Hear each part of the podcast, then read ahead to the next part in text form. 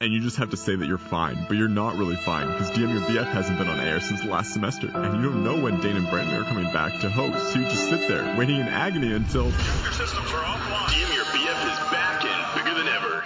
It is officially being tracked in time. Oh, there we go. I just Big Brother is watching. yeah.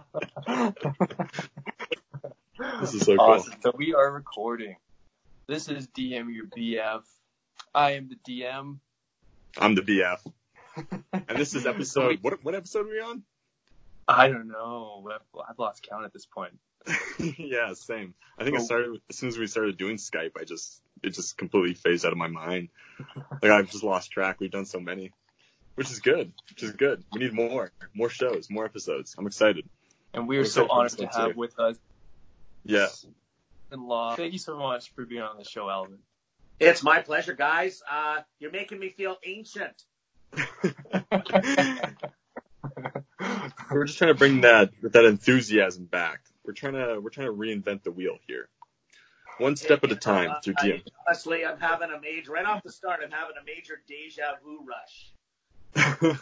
like from past interviews or No, from when it was still called Mount Royal College. oh MR yeah yeah that was a while ago. That is a Yeah, long time ago. But My uh, brother yeah, my brother went to MRC.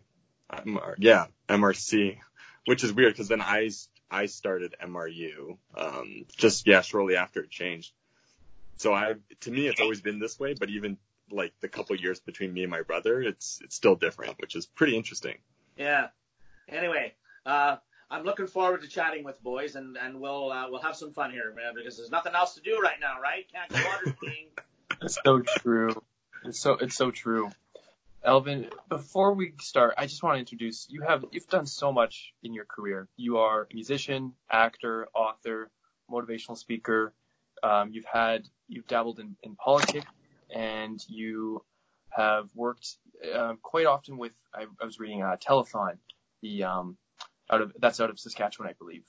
Um, What what else have you done in your career? I, I know I'm probably missing some other stuff. like so much. I know. it's always difficult to try to give people the old resume, right? And and Yeah. I was actually um, um, I'm I'm writing a second book. I've got uh, my first book came out in 2007, and it was really just a response to all the questions that everybody always has about how do you function in a life without arms, and uh, you know it's a big part of my story. And even when I think about it, I've done a lot of things that um, people are so shocked by but I never planned a single one of them. Honest to God, the only thing that I planned, which goes back to my full circle story with you folks, is going to Mount Royal in 1978 to study exactly what you guys are studying, and that was broadcasting when it was a two-year program. Um, but you know, it, we can talk a lot more about why I have no arms as this interview goes along. But that was actually the only plan I ever made was to go to Mount Royal in 1978. I graduated in 1980. I learned while I was there, um, and I realized this isn't just going to be about Mount Royal Broadcasting, but I learned when I was there that uh, my my love was DJing. Um, you know, and there's going to be a lot of, of jokes that are going to come up that are going to sound funny, but they're not really funny. So I guess your audience will have to decide on when we push the applause button or the laugh track because this is being recorded. But I couldn't do, um, you know, the handheld video cameras, uh, Hmm. for example. I couldn't get up on a ladder and do lighting. I couldn't um, do a lot of those more heavy lifting exercises involved in broadcasting. But yet, I still had to finish the program. I had to do photojournalism. I mean, that was a that was a step on its own. But as you go through the broadcasting program, as you folks would know, you start to figure out what's going to be your specialty. And I knew that I wanted to be a disc jockey. That way, I could couple my love and, and talent for music uh, with being on the air. I wanted to be one of those old school DJs that played classic vinyl. And I was able to get a job in Regina, uh, Saskatchewan. I grew up two hours away in Yorkton in 1980, and I thought I'd be there forever. But that didn't work out that way. So yeah, there's been a few side roads, but the one consistency since 1988 has been speaking. That that has been what I've been focusing on uh, most of my adult life. And here we are, 2020. Who knew? And uh, you know, the bottom line is that I think what's ironic is people say, well, do you talk about setting goals? No, I never have because you never know when your goal is going to fall apart. I mean, are Yeah. we in reality check right now or what? So that's probably how I ended up doing what I'm doing now is because there's such a wide array of knowledge gained from all the stuff that I've done that it gives me a great deal of credibility dealing with my career as a speaker and author. So Wow. So when so when it comes to uh, speaking, how how exactly did that manifest? Did you just like obviously during your classes, I assume you're forced to present. Um, did you just find a love for it that way, or was it just like this gradual, like, hey, I can actually do this, and then it kind of just progresses from there as you know more people want to hear your Yeah. story? Yeah, yeah. and again, I don't want this to be just about broadcasting, but I remember uh, when I first got to Mount Royal in 1978, um, I, like everybody else probably at the time, thought you can study this for two years and let alone four years. Like, how hard can it be? You're just going to learn to talk. Well, of course, that's not how it works. Uh, I always vividly remember one of the first classes being speech class and learning how to develop your voice.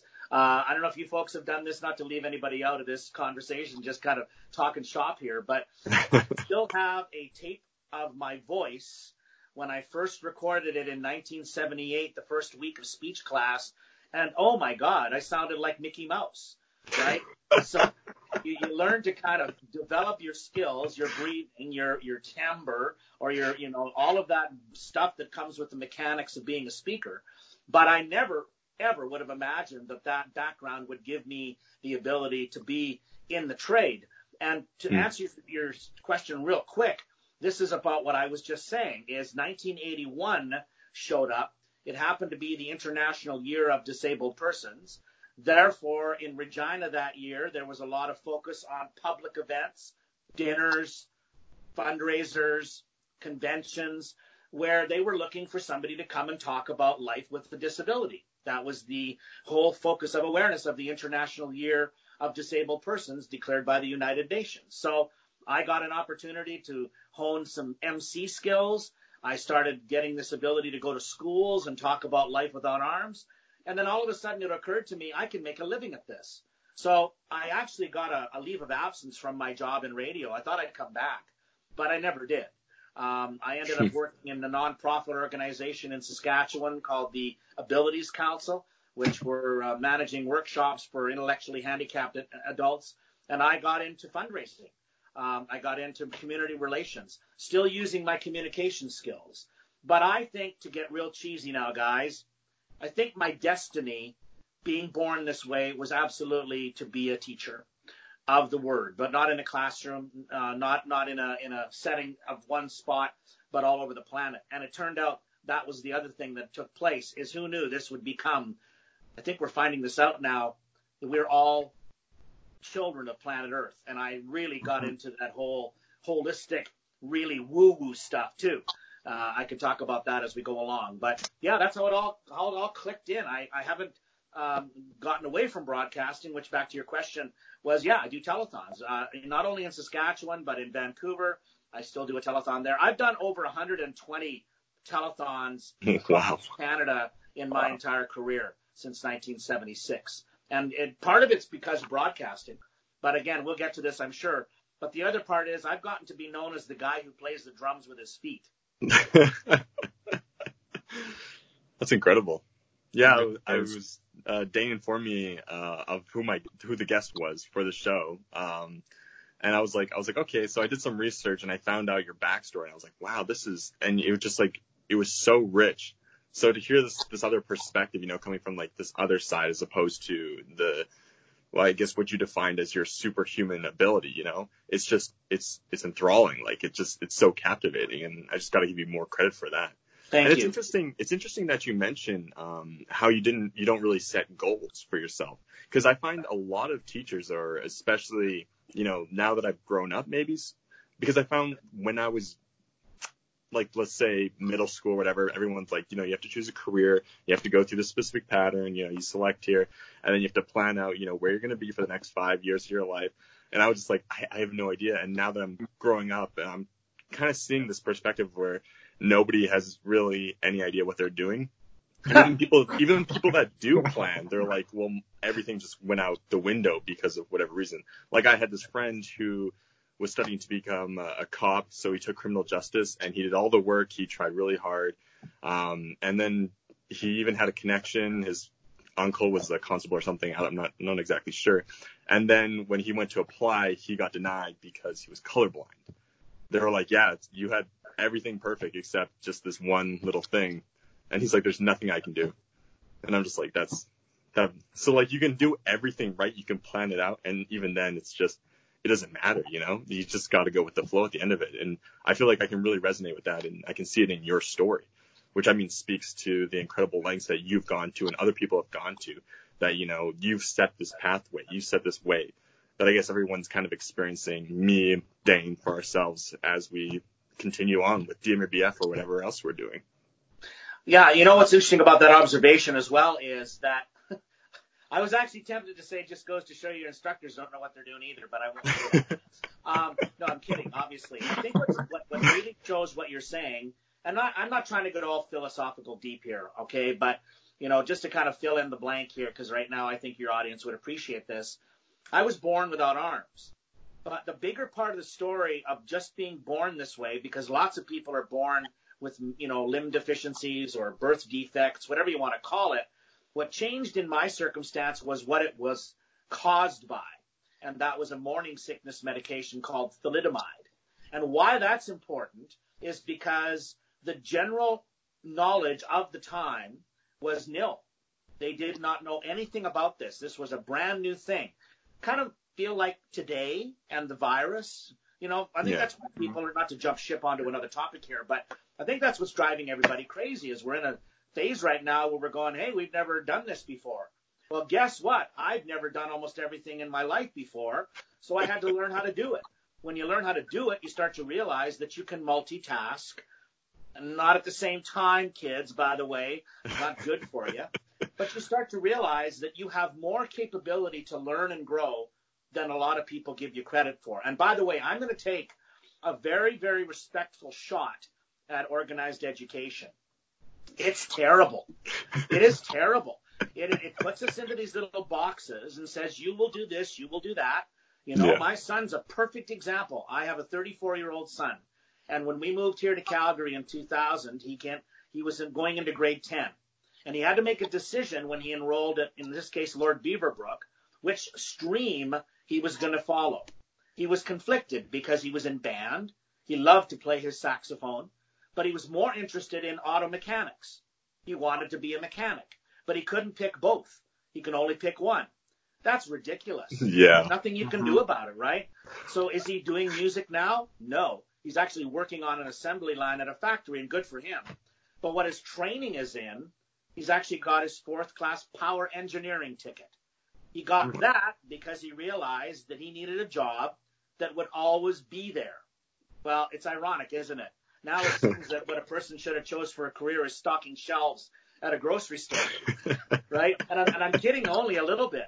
But the reality is we find out, you hit the nail on the head, brother, as we grow up, we start to learn that maybe that's not exactly what we were thinking when we were 17. And that's what's so ludicrous about education. But even more ludicrous is this idea that once we get stuck in the loop, we can't leave it. Right? You gotta, you want to hang in there and get your degree. And a lot of people learn when they get their degree, maybe by the time they even get it, well, this is sounding ominous, isn't it? That there's no job to get out there. Actually, what many people forget, and I want to make this point and then we can move on, university is not just about the course load. University is about growing as a human being. And by the mm-hmm. way, I would I would mention one thing about the concept of growing up. I know lots of adults that tried to grow up and they never bothered. So this is more about growing. And that's what I would say that I did in my life having no arms is I was in a constant growth mode even to this day. I've got to learn how to function without arms. I have to learn how to do it on my own terms. And when you do that, you find out there's so many things you're more capable of than you would have ever imagined. And that's kind of a message I'm trying to give to the public right now is this is a test and it's a tough one. Mm. And here's the deal. You don't get to pass or flunk. You just have to keep on taking the test. That's so true. that, that, I, that really re- resonates with me in a sense because I can relate that back to um, my childhood dream, teenage dream uh, now adulthood dream is the same uh, is to become a filmmaker. And I think for a lot of people, like becoming a filmmaker, it becomes sort of um, you become disillusioned when you enter the school system or post-secondary sometimes because you realize that um, it's really it's really it's it's really luck of the draw whether you'll make money doing it when you actually graduate because it comes down to you know whether what you might be working in a job related to video but you won't be like working your dream job as soon as you graduate unless you put in the work outside of class unless you unless you just become a great visionary, a great filmmaker, and that requires doing stuff outside of class. And I think a lot of it is just like what I've realized four years into my degree now is like you can't be trained to do something, and like you you can be trained to do something, but it won't be it won't be you won't be being trained to do what you like have always loved to do, and that what is like your passion and dream, unless you can kind of relate the technical skills back to making your passion come true. But like I find like best advice I've ever been given is just like, just go out there and live your life. Like just, just do as much as you can, take in as many experiences as you can. And like, that's just as valuable as any education, I think, is just like, just going out and living, just, just meeting people, just talking, just putting yourself in new, uh, positions. And I think that's just like, that's what university lets you do, but it, it doesn't always encourage you to just like, just break out of the, of the class structure. And I think that should be one of the most important parts of university is just like encouraging people just to completely, you know, deviate from the path because otherwise how will people know how to get to where they really want to go if they're just following this line that like doesn't really go anywhere specific. It's just, it just leads you to like leaving the school basically. There's nothing else after that. That's why so, roadmaps have so many different roads on them. Exactly. It's so true. It's so true. You just, you just don't know. You just you just put yourself out there every day and you you do something. You just follow what you know you enjoy and what you know you're good at and you just you just whether you're kind of having to do something else to make money, you just always have to I think go back to what you really love to do and just balance the two like Yeah. Fortunately, a lot of us we have to do mundane jobs or whatever growing up that um know, we don't want to we don't want to do for more than a certain amount of time. But sometimes you just have to like embrace it while you also just fully embrace your dream at the same time. Is what I basically what I've realized is like that there's like so much compromise in following your your heart, following your dream. Yeah. But it'll pay off if you just just go. Yeah, we uh we they don't teach a course in humility in university, do they? You know, that to me, that's one of the most underrated elements in humanity is humility. And I'm not talking about the fact that we all have to be humble people in the sense, but I think there's a lot of humility floating around right now too. Not to make this about right now, but people are starting to find out, you know, and ego is a, is another enemy that that people fight. I think you guys need to also understand that what I where I grew up in rural Saskatchewan in a small town, you also learned the value of community. I don't know, somewhere mm-hmm. along the line, not to get too weird about this, but I think we started raising our kids to make them understand and believe that they were the most important person on planet Earth. And yeah. with seven billion people on planet Earth, I'm not sure who gets to be the judges and you know what who who gives out the trophy. And I'm being sarcastic, but you know what I mean? And, and that's a problem yeah. is we find that we're told we're special, we're told that we count, we're told that we matter, we're told we've got a mission in life, and it goes on and on and on and on. And I've used those words on stage thousands of times. But I also add another thing on stage in the meantime of all of this is we have to be prepared to have our ego adjusted every now and then because life does not all go smoothly, clearly. And I think that's why a lot of times young people get some mental health struggles is they start to get conflicted in their mind with the way they were raised by their mom or dad or whoever raised them and what the reality of the world is like. And by the way, if you were lucky enough to have parents who loved you, boy, were you lucky. Because I yeah. think that's the other thing is that there's so many people that do not have the support network growing up. You know, guys, to, to be honest with you, when I tell my story and it's not about humility, I have to tell the story also of my parents, especially my mom. See, there's a key nugget in this that we haven't talked about yet, which I really want to talk about. I was also homeless when I was five days old. And that happened by nature in a sense because my birth family, as it turned out, were not prepared to take care of me. But it was more of a stigma of the time. In 1960, people born like me were viewed as having no value. We were going to have zero quality of life. It was just the way it was. It's hard to believe, isn't it? But Mhm. what happened in the best possible way, I mean, I can't even believe this happened to me. I was put in a foster home. And the good luck part of my story was the foster home happened to be with people who were elderly, in a sense, in that they were 55 and 53. Why that was important is by the time you guys are already figuring this out and you're young, a lot of people by the time they get into their 30s and 40s and their bodies start to leave them and their hair starts to fall out and their fat starts to grow, we start to kind of go, yeah, geez, maybe I should have spent a little less time worrying about the vanity and a little bit more time worrying about my character, you know? And I think Yeah. that was the other thing I was taught in a home like that was I learned to use my feet before I even have a memory. So the instinct would have been to take care of me. This is the gap that I'm talking about now is when we started telling our kids, oh, you don't have to make your own lunch, honey. Oh, you don't have to do your own laundry. Oh, you don't have to do any chores. Your job is being a child. I'd love to know who thought that one up because life sucks. Lots. And we have to be resilient enough to know that, but also the skills that we learn is huge. You know, Mhm. my son, he's had a few things go wrong in his life, but the one thing that has always gone right is his resiliency. Guess why? Because he grew up in a home where we made him do his laundry, where we made him make meals, we made him take care of his room, we made him accountable for his mistakes. I know that sounds like an old fart talking, but the trouble is that old farts sometimes know a little bit more than we give them credit for. Yeah. And I think that's something we can learn, especially right now. I was, you know, it was funny, Dane, you were talking about you're living back at home. Yay. How Um. fun is that? I mean, how many young people out there now are forced Yeah. to go live with mom and dad again? And oh God, it's nauseating, isn't it? You have to put up with them and their behavior. And a little cautionary tale here, and this is going to sound pretty gross, but I'm Alvin. Let's keep in mind your mother carried you inside her body for almost a year. And remember that they're not the enemy. In fact, that's the bottom line. I had such a mm-hmm. great relationship with my parents, but it wasn't perfect. They, in fact, made me feel like I needed to leave so I could find my own independence. And sadly, we lost them, mom in 96 and dad in 2001. But my point is this. Nobody has a perfect existence. Exactly. what we can do in especially this time of our lives right now with this this this terrible problem is examine who we are as people. Do a lot more reading. Do a lot more. And by the way you need to hear this. I also had a lot of fun at mount royal college. Right? i had a lot of fun at mount royal college. They had a we had so much fun there. I think that's the other thing is we can't deny the fact that as you're young enjoy it man because you know you Yeah. get to be 59 years old like I am, and this is what you get to look like. So take advantage of it while you got it, right?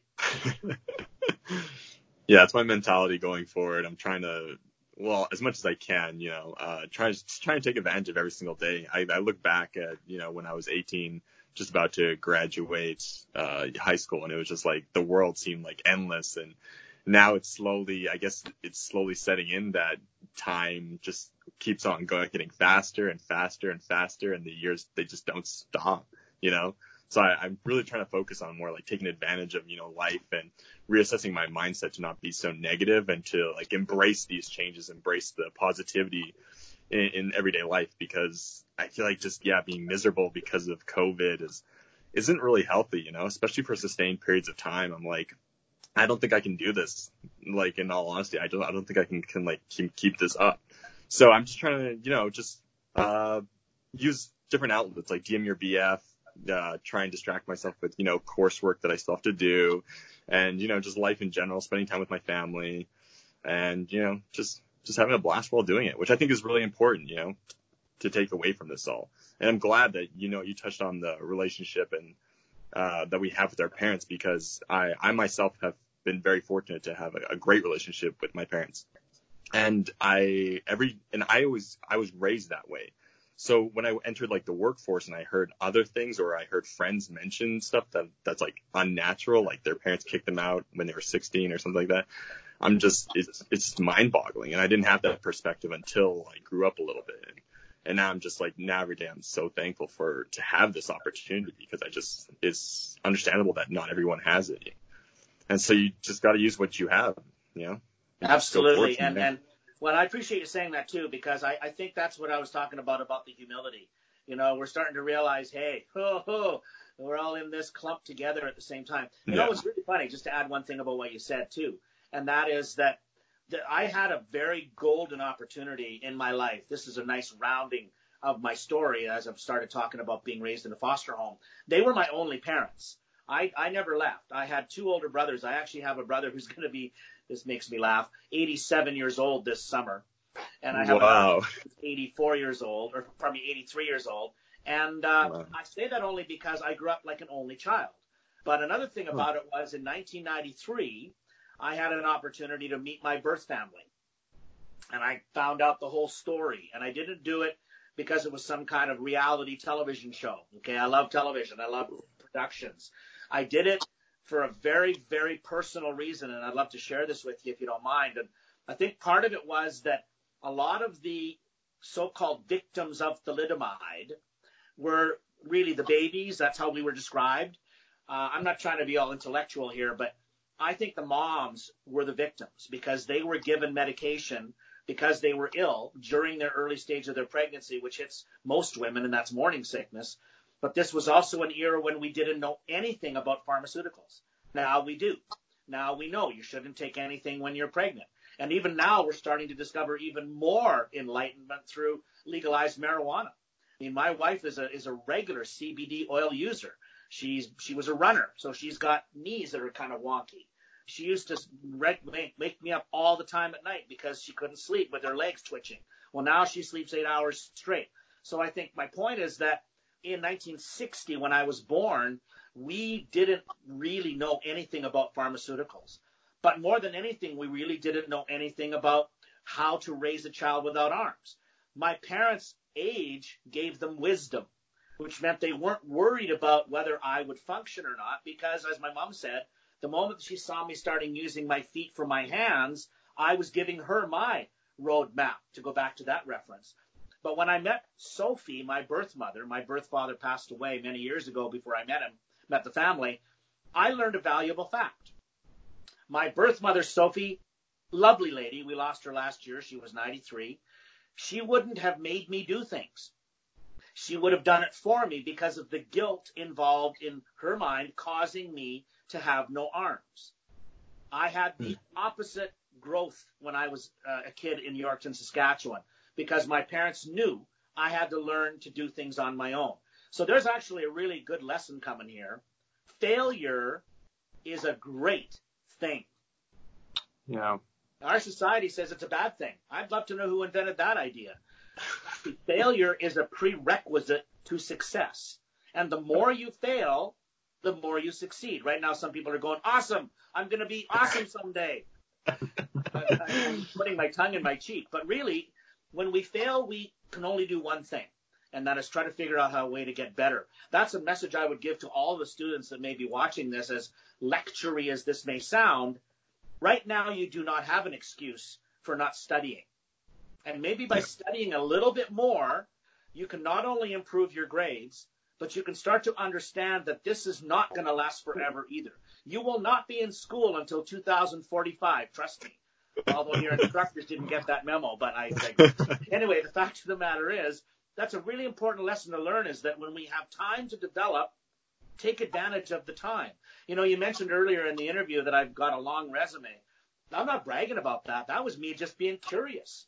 You know, mm-hmm. so actor, what did I do to act? Well, heck, I got a phone call from the X Files one day because they were looking for an armless actor because they couldn't find one and they saw me on a telethon using my feet to dial a telethon or telephone. They were filming in Vancouver at the time. This was 1996. And before you know it, I'm standing on a set with Scully and Mulder being an Oh. armless preacher on an episode called Humbug. You guys can look it up later. Humbug and play an armless preacher. And I'm standing around looking at all these movie stars with a crew of 80, you know, uh, North Delta, British Columbia, pretending to be Florida, thinking, how did Alvin Law get from being born without arms in Yorkton, Saskatchewan, to hanging out having coffee with Scully and Mulder, you know? And thinking, well, because I was never scared to take a chance on something because I knew it would either succeed or fail. You can't be scared to try new things in your life because you're afraid you're not going to make it. That's just that's quitting before you even get your racing shoes on. Wow. That's that's really inspiring because it shows like like to to be on the X Files set that is huge.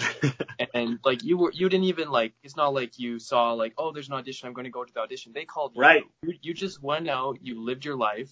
Someone noticed and you fit the bill. And that's something that I think is just incredible. Like that just shows like you don't even have to intentionally do something and ex- for a result to happen. You just Yeah. live your life and you just go out and you just show up and you just you just say yes to things. Not to everything, but to a lot of things. You just Yeah. say yes and put yourself out there. And do do as much as you can, right? And uh eventually you just don't know where that's going to lead. Like it's it's it's amazing to me. That's really amazing.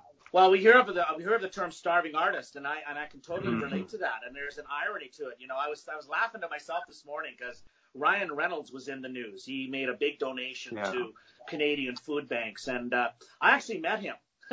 Really? Wow. Yeah, when he was dating Alanis Wow. Morissette. Did you know that Ryan Reynolds d- dated Alanis Morissette? I had no idea. I did not know that. There you go. Okay, There's what? a little bit of scuttlebutt for you, a little bit of, of gossip stuff. We should be on a gossip show. Swear to God, I was in the uh, Vancouver, I think it was uh, Edmonton Airport Air Canada Lounge, and they were sitting there, Ryan Reynolds and Alanis Morissette, and they were just hanging out.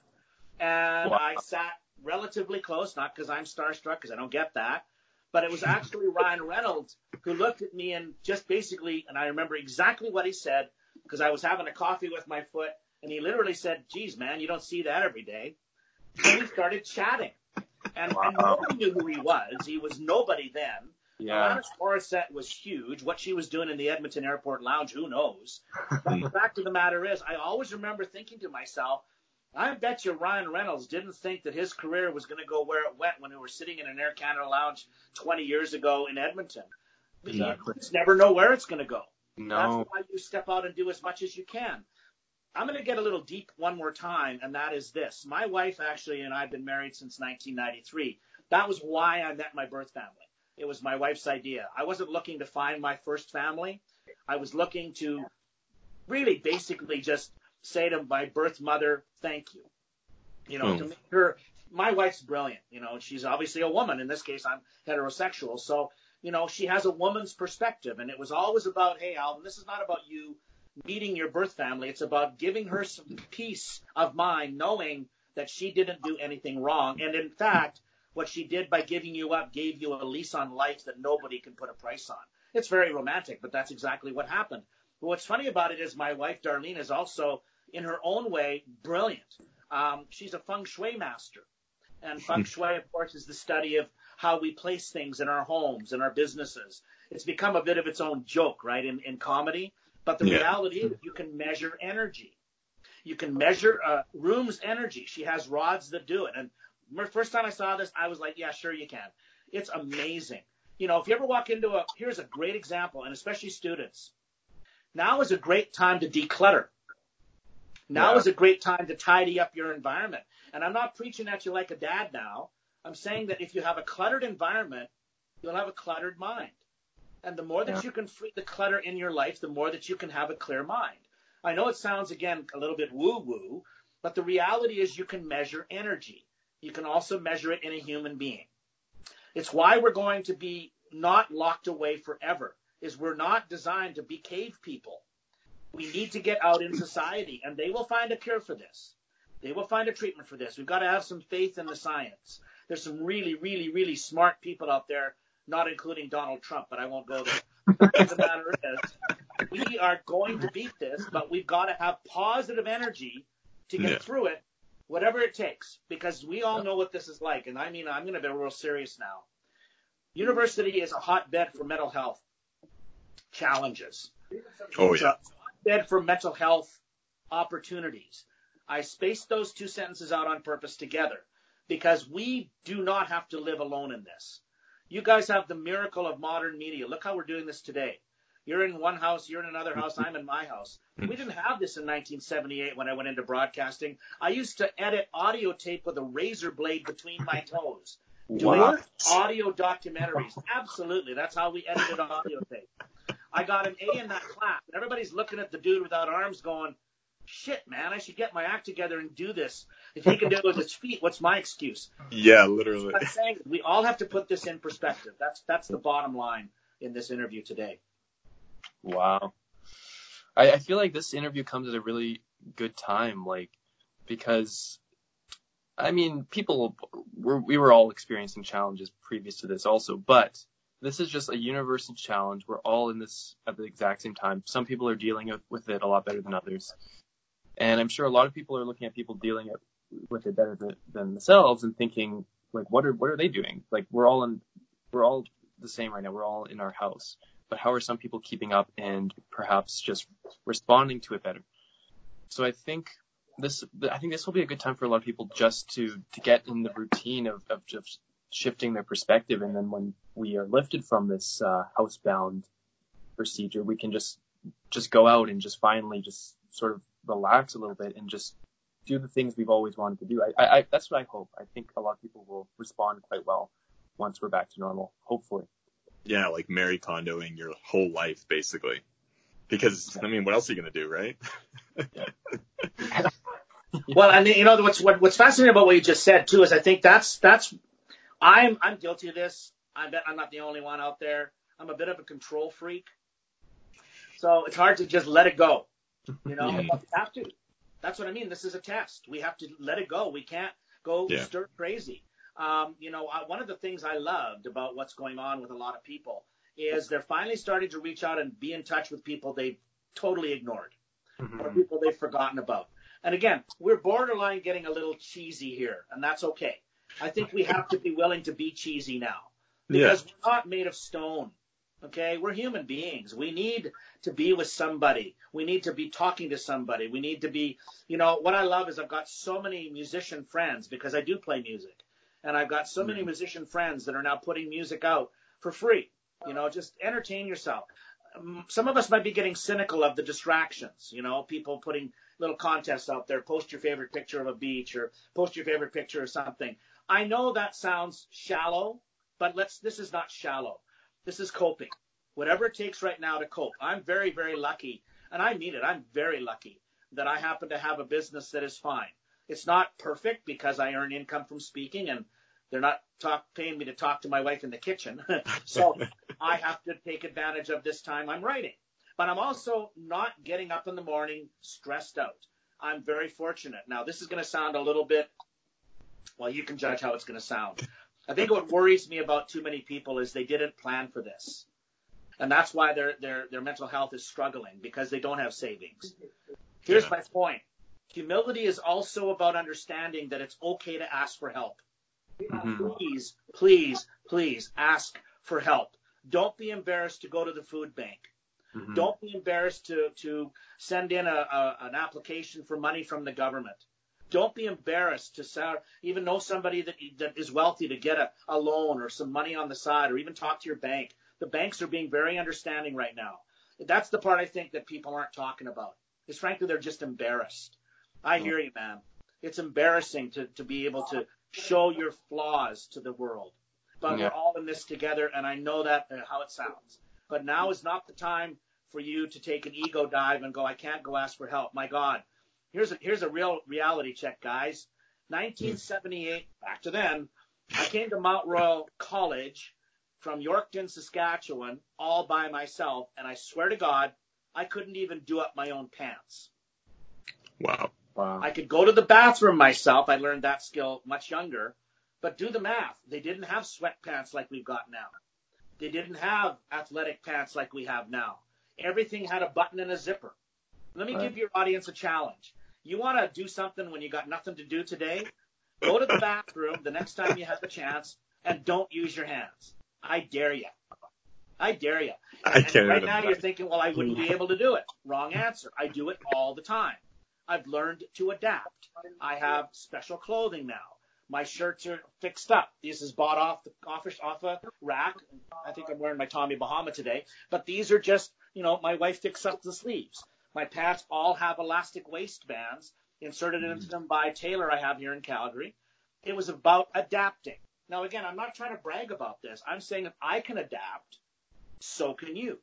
But the going to the bathroom without your hands exercise is actually not a joke. I'm serious. Try it. Because we need a little perspective on how lucky we actually are right now. No matter yeah. whether we're hurting or not, it could be worse. I know how that must sound, but it could be so much worse. It really could. Yeah, that's that's incredible. Uh, Brennan, I hope you uh you trying to do that later on today. Yeah, yeah. I'll Skype call you later. I'll let you know how it goes. Yeah, we're gonna start a whole new series of X-rated videos on the internet. Woohoo! Go to the bathroom with Alvin. Yay! It'll be the new downs. It's gonna go viral. I could see in Brennan's eyes. He's like, I'm gonna do that later. Guaranteed. That's that's that's hilarious. I just want to segue for a little bit and talk about talk about your musical career. Um, I just want to I want to know because I've been watching your videos and, and it seems that music has always been a part of your life, like even growing, like especially when you were young. I Yeah. just want to know how exactly does that manifest, or what was the inspiration? Were your parents Yeah. fans of music, or Uh, you know, that's a great question. Um, I am not overly organized religionish. Is that Okay. a word? Um, my parents were. So my earliest memories were Sundays in church, and my mom loved to sing. So I sang Hmm. along with her in church, and then I joined church choir, and then I got into tap dancing. Uh, we were limited in terms of the things that I would do with my life. I often make a joke because it's meant to be funny, yeah, but it's real, is the only sport that I could play growing up that made sense was soccer.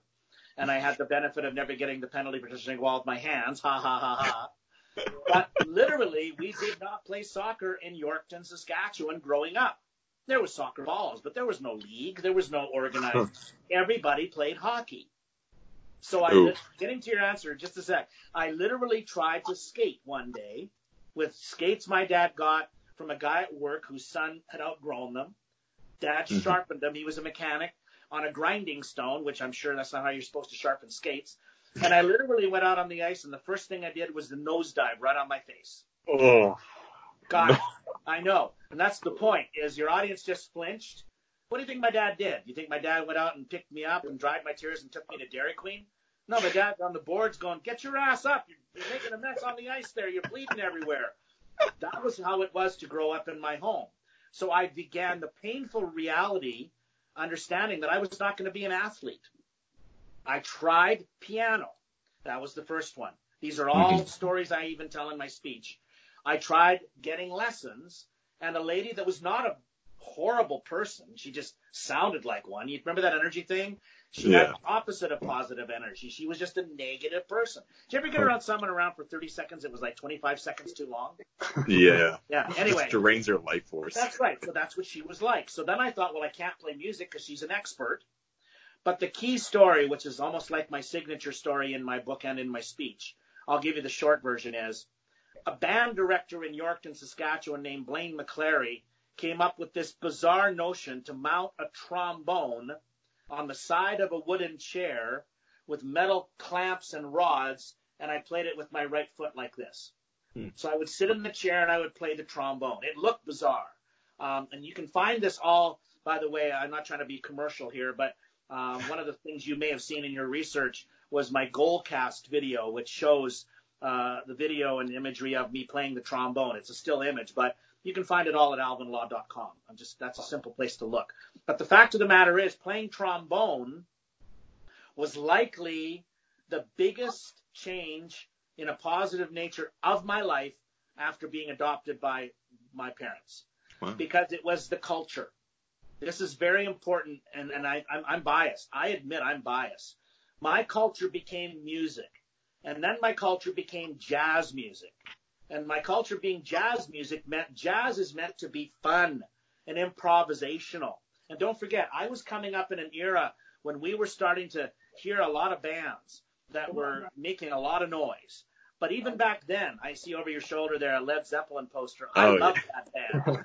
Every time I played or listened to Led Zeppelin, I smiled. And then bands like Nirvana came along, and it just, it just bummed me out, man. Like, I understand Kurt Cobain had issues, etc.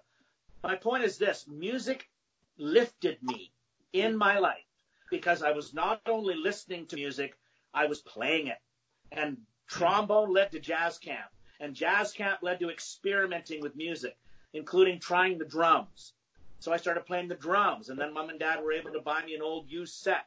So I'd go down to the basement. If I was your age right now, living at home in Yorkton, Saskatchewan, I can guarantee what I'd be doing.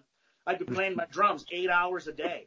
Right? I can't do that at home because it bothers the dog. but see what I mean? I learned to get joy in my life, and here was the key. So did my friends. When I was playing my music, I was playing music with other people that love playing music, love making music. When you get in a crowd like that, celebrating your life is not all that difficult. And you know, we can't go down the road of, well, look at all the rock bands that broke up or split up or had issues. That's a whole other story. The fact of the matter is making music's supposed to be fun. And I think that's what I learned is I could even have fun not having arms. And I still play the drums to this day. Oh, and by the way, I've also got two pianos in my house so I can give Wow. the middle toe to the lady who said I could never play music. Hey. That's inspiring. So how, how Wow. did you initially learn to play uh, drums and the piano? Like, did you um, did you I just just self faked learn? Like, I just faked it. no. Yeah, I think what happened with jazz camp was I learned that improvis- improvisational skills are very important. But let's be let's be candid here. You can't play something unless you learn how to read the music. You know, I'm gonna I'm gonna share a story with you guys that's gonna absolutely sound like bragging. Um, in 2016, and you mentioned it, you saw the video uh, of uh, called the Superhumans. It's uh, Yeah. the 2016 Paralympics trailer. It's so ironic because we were actually discussing the idea of being in Tokyo for the Summer Paralympics this year because the music video that was produced in 2016 in England, which I was the drummer in, there were three of us actually drumming, was shown in the opening ceremonies of the 2016 Rio Games in Brazil, in the Olympic Stadium. I guess it was amazing. But the point is, the video is three minutes long, and it's to the song Yes I Can, which is an old Sammy Davis song. And again, you can see this at alvinlaw.com or even on YouTube. It's Paralympics trailer. But we recorded the soundtrack at Abbey Road Studios in London. Wow. Wow. I want you to picture that at 17 years old, I wanted to be a rock star. At 18 years old, I went to Mount Royal College to become a broadcaster. I wasn't a rock star. Huh. 56 years old, I'm sitting in behind a drum kit in Abbey Road Studios, Wow. recording the soundtrack to this video, and the crew is kind of like, "Man, how'd you learn to do that?" And all my answer was real simple: I just played every day. I just played every day, and I got to be good at it. I'm not the world's best drummer. I understand that, but if you watch the smile on my face when I'm playing the drums, you'll know that that's what it's all about: is getting joy out of your life. Yeah, as long as you have fun doing it, like it doesn't hurt. It was a I know blast. I know Dane has a musical career, but I don't know where he's going with it as of yet. But uh, four Not months ago, I can imagine. I can imagine you had you had fun. It's the doing it, opposite right? of a career. It's just like I'm just making it for fun. Exactly what Alvin's saying. Like Yeah. for me, it's just it's just completely just therapeutic. Like you just hop on the piano, you play some notes, you record it, you listen back, you you start to arrange some pattern. Like I I, I never learned to play piano, but I'm just like playing what I think sounds good, and it's just it's just so fun. Like you just you start hearing like a song come together, and you're like, whoa, that's. I mean, it's not like anything amazing. I'm I'm not like anywhere near like the people I look up to. However, like it's a start, and I feel like that's all you can do is you just start, and you if you enjoy it enough, you'll you'll continue learning, and it turns into something eventually. I hope so. So I played a duet with David Foster. David Foster. The David Yeah. Foster, yeah. It's one of the telethons I do in Vancouver for Variety. Now, before you get all Mm. carried away thinking I could play as good as David Foster, that didn't happen. In fact, what we were doing was a little gag on the on the show. David Foster literally was a big part of the telethon uh, back in the 80s and 90s. And I went out on stage because we were doing a pitch. And somebody said, because David had just finished playing and singing, someone said, Oh, Alvin, you play the piano. Go show David. I don't even know if there's footage of this anywhere around, but I played chopsticks. And then David Foster played the accompaniment to chopsticks. And that's a true story, guys. When I played Wow. chopsticks when I was a kid, that was me starting. Then I wanted lessons and I couldn't get them. But one of my favorite stories ever involves Mount Royal. The first week of school in 1978 in September, I was accepted, and I was a, uh, I was a literally, you know, an immigrant coming to Calgary from Saskatchewan, didn't know a soul, and I'm wandering around that incredible building, which in 1978 was really remarkable. and I happened to be cruising around the third floor and came across a piano just sitting in the hallway next to the Conservatory of Music. It wasn't locked. It was a Sunday afternoon. I sat down and played chopsticks and I kind of laughed at myself and went, I can do more than this. Because of my music theory from playing jazz, I knew how chord progressions work. So spreading my toes on the keys, you know, just kind of like this, because I can spread them quite a ways, I just started farting around. I didn't care if I was writing something, but it sure felt good to actually Yeah. just make something up on a piano. May Yeah. I recommend to your audience, this is a golden time to learn an instrument. It is. Oh, Go to a pawn perfect. store and buy a guitar. I'm not sure if they're open or not, but or whatever. Order it on Kijiji. Order it on Amazon. Buy a little mini keyboard. Buy a harmonica. Whatever it takes. Now is the time to do something you've always wanted to do and always said, "Oh, I don't have the time." I'm being Mhm. sarcastic again. But isn't it wonderful? Especially the guitar. I've got a ukulele. I can't reach it right now, but I'm trying to figure out how to play that. Why? Because it's fun. It's supposed to be Yeah. fun. Oh, exactly.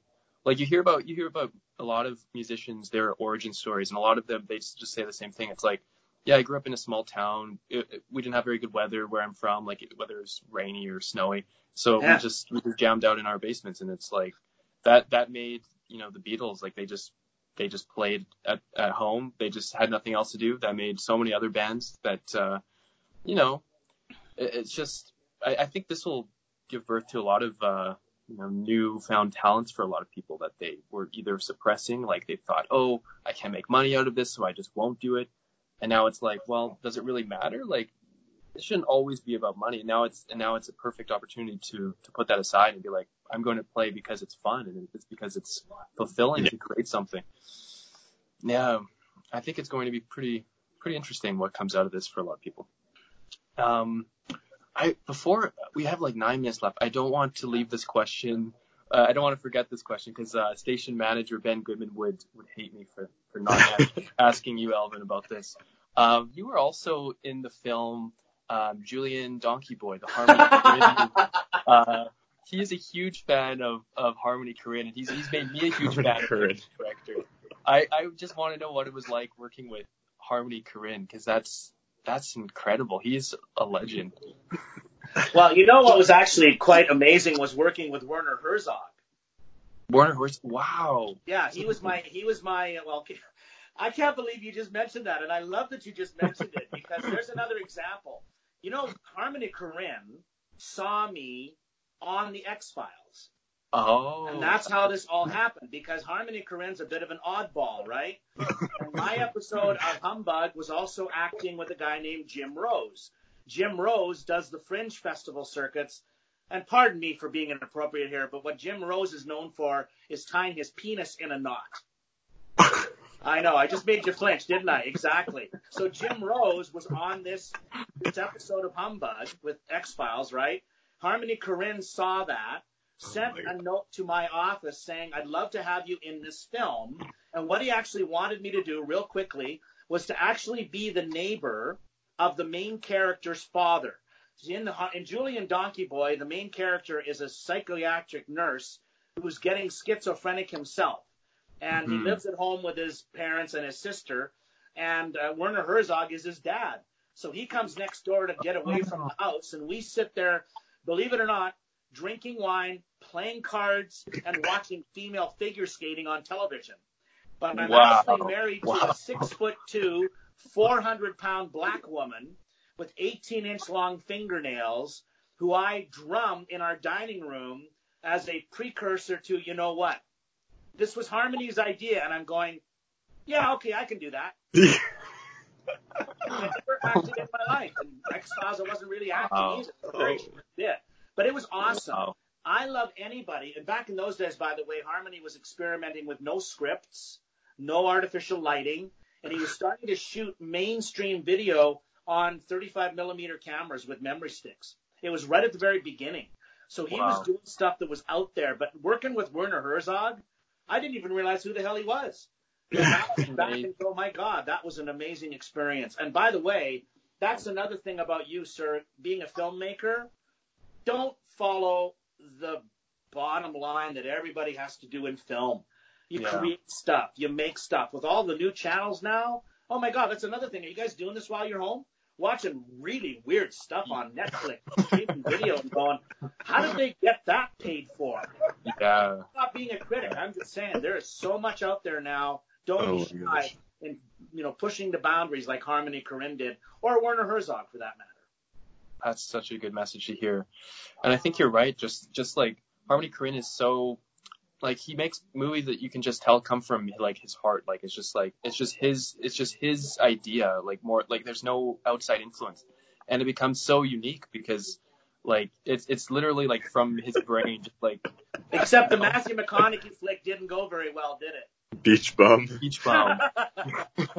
have you seen have you seen seen- all of Korine's uh, films after that? No, I, I, I, No. I'm actually I'm not a follower of his, Yeah. but I, I, I, I've got such respect for the man from what I sincerely said. You know, like I said, it's not my cup of tea, but that's not a, that's Yeah. not what's important. You know, Yeah. we, we have to be willing to acknowledge this was the greatest lesson I learned in my life when I was growing up. Respect other people's tastes. for sure. Simple as that. Yeah, absolutely.